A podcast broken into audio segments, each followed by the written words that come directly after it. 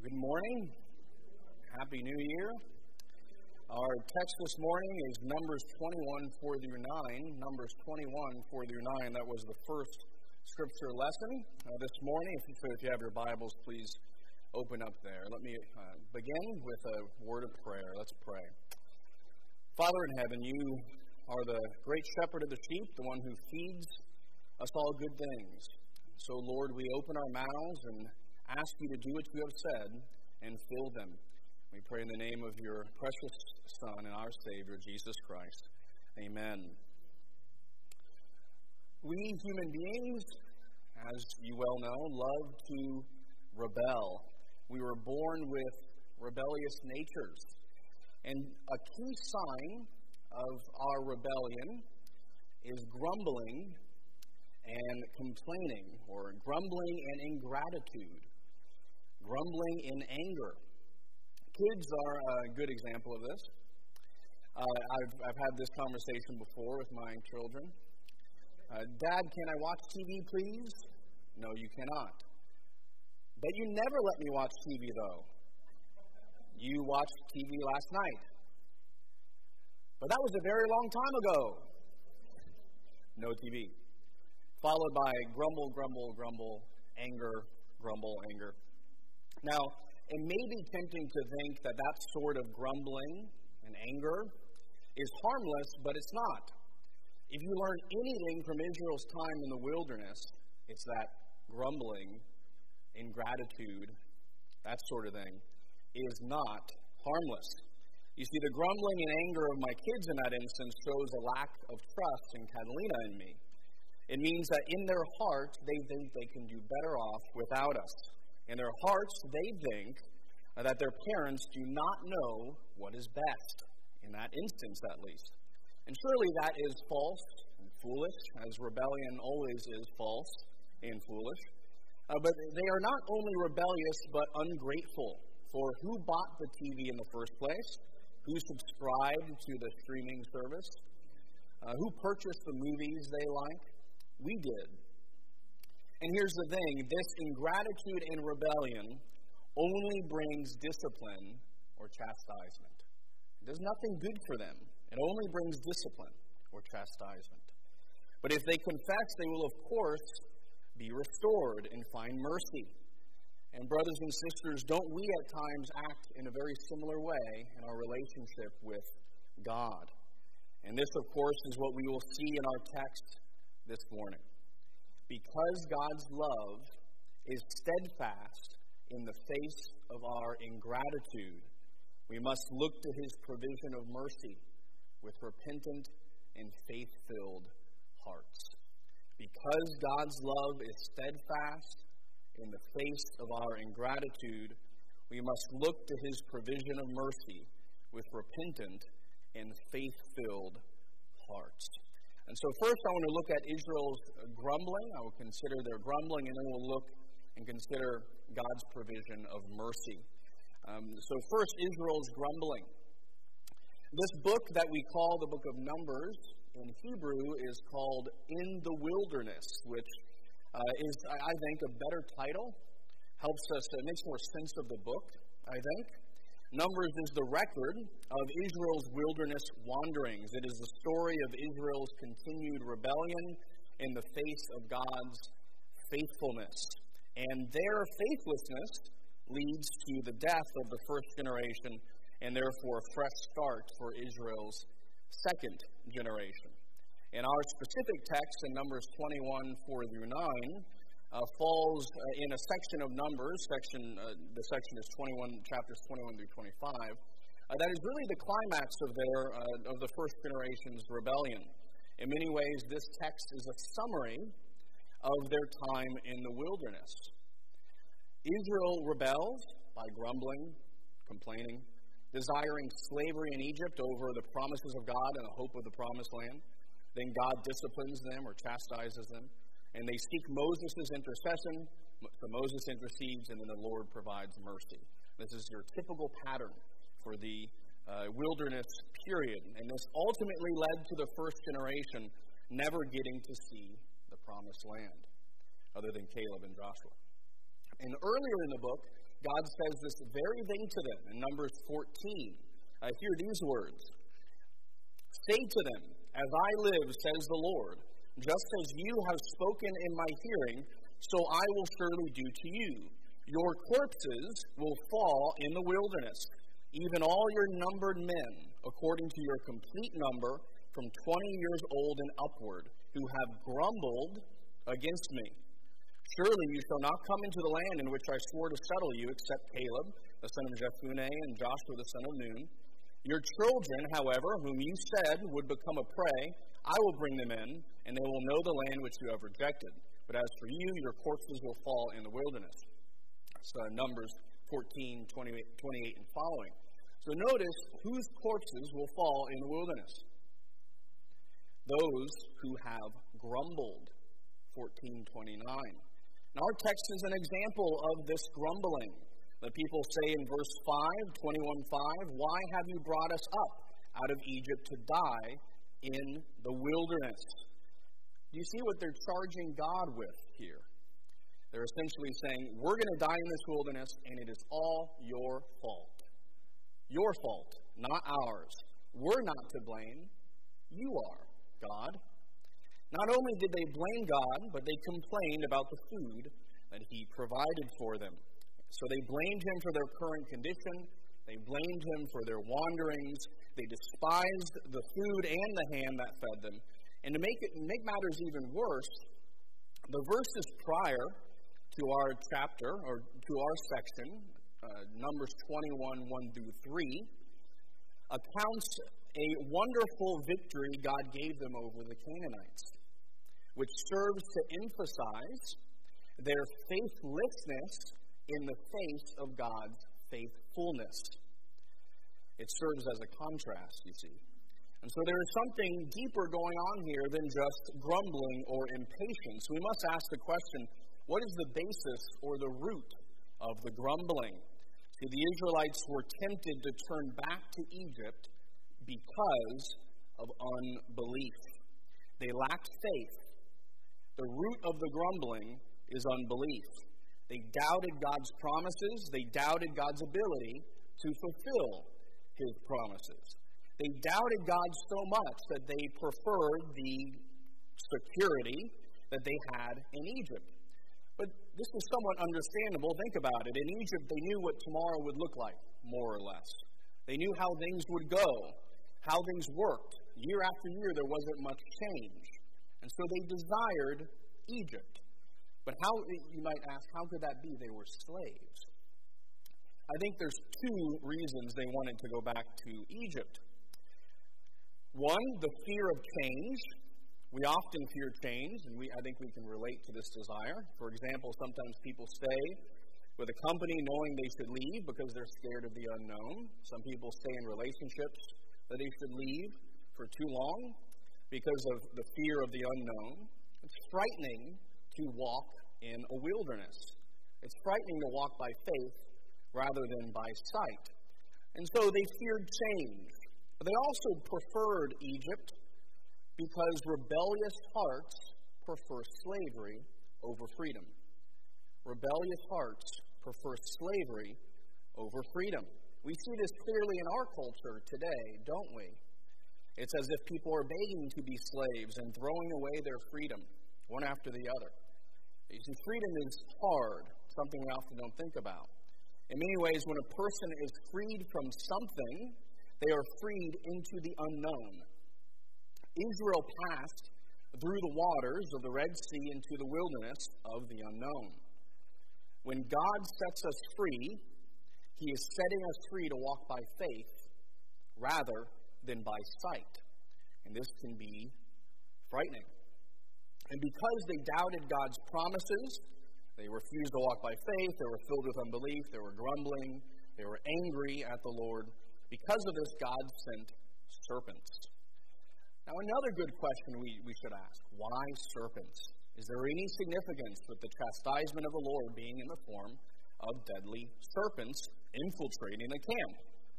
I think there is uh, serp- the serpent to the wilderness generation would have brought to mind Pharaoh and his serpentine gods. You see, the snake was religiously important to the Egyptians. They worshipped a serpent god or serpent gods, uh, one of the things they worshipped. And this is why, in part, um, it's significant that Moses' staff, God turned Moses' staff into a snake in front of Pharaoh.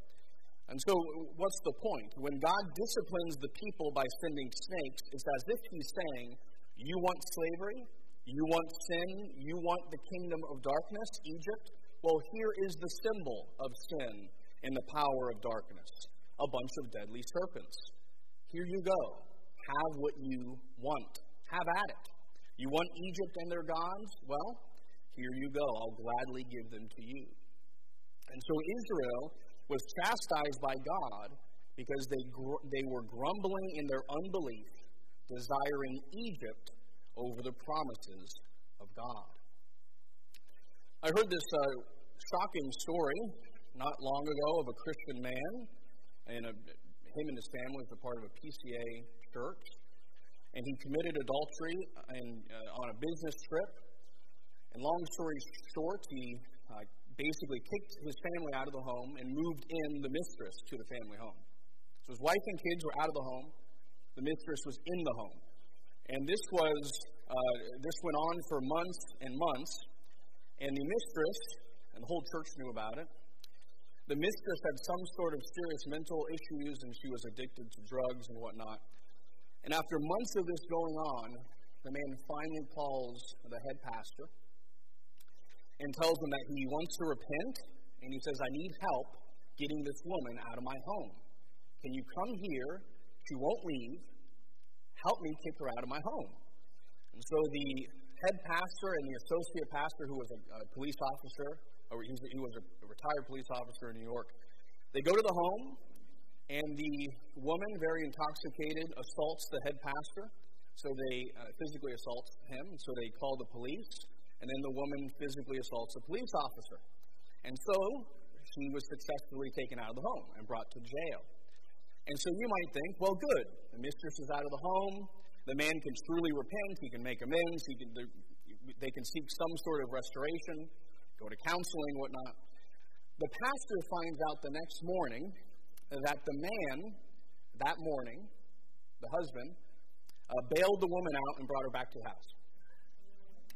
And, shocking, but but here's the thing: you see, the man was stuck in his slavery to sin the second that he started back on the right track, he decided to turn back and be a slave again. We at uh, we all at times on the wilderness journey that we call the Christian life get tempted to go back into slavery. We get tempted to be a slave again, like this man. But we need to ask ourselves do we really want to go back to Egypt? Do we really want to go back to Egypt? Do you think it went well for the man who bailed out the mistress and let her back in the home? The story, uh, it doesn't go well. If the Israelites went back to Egypt, would it have gone well with them? No. If you go back to the slavery of your old life before Christ, will it go well with you? No. Slavery has nothing for you. Your old life has nothing for you. So we must keep walking towards the promised land, not being stuck, not getting stuck grumbling and complaining, forgetting how faithful God is, being unthankful for all his precious promises that never fail, since we worship a God who cannot lie. And so be content with the wilderness of the Christian life. Don't forget how bad slavery was. If you grumble and complain and become filled with unbelief, you may just get a taste again of the fiery serpent that was your old life. And it won't be pleasant. That old way of living was chaos and dysfunction, filled with shame and suffering. And although this wilderness journey we call uh, the Christian life has its own sufferings, suffering on the behalf of Christ is to be considered a blessing and a joy while suffering because of your own sin is guilt and shame. There's nothing to go back to. So continue to look forward to what lies ahead the upward call of God in Christ Jesus. For in the promised land awaits for us a crown of righteousness and an unspeakable joy. And if we trust in the promises of God and don't spend our time grumbling and doubting and being unthankful for Him, you can taste that joy in the present. Because you, Christian, have been given the down payment of your inheritance, the Spirit of the living God. How silly it is Think about this how silly it is to grumble and complain about your present circumstance when in the blink of an eye you will be inheriting eternal life and will be face to face with your Lord. As Paul says, for this light, momentary affliction is preparing for us an eternal weight of glory beyond all comparison.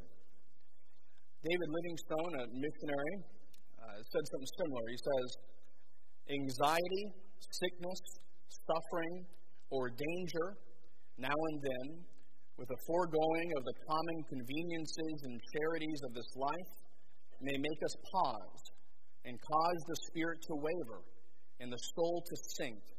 But let this be only for a moment. All these, all these are nothing when compared with the glory which shall hereafter be revealed in us and for us. Amen. I also was struck by this line, and glorious things of thee uh, are spoken. Fading is the worldling's pleasure, all his boasted pomp and show. Solid joys and lasting treasure, none but Zion's children know. What a good line. So, our text this morning, Christian, as Paul tells us, was written down for our instruction and so I, I want to put it very simply do not act like the wilderness generation. Let's not doubt God's precious gospel promises. Let's walk by faith rather than by sight, never desiring to turn back to the powers that once had their grips on us. And so we have seen how prone we are to grumbling and the need to be content in the Lord's provision and the Lord's promises.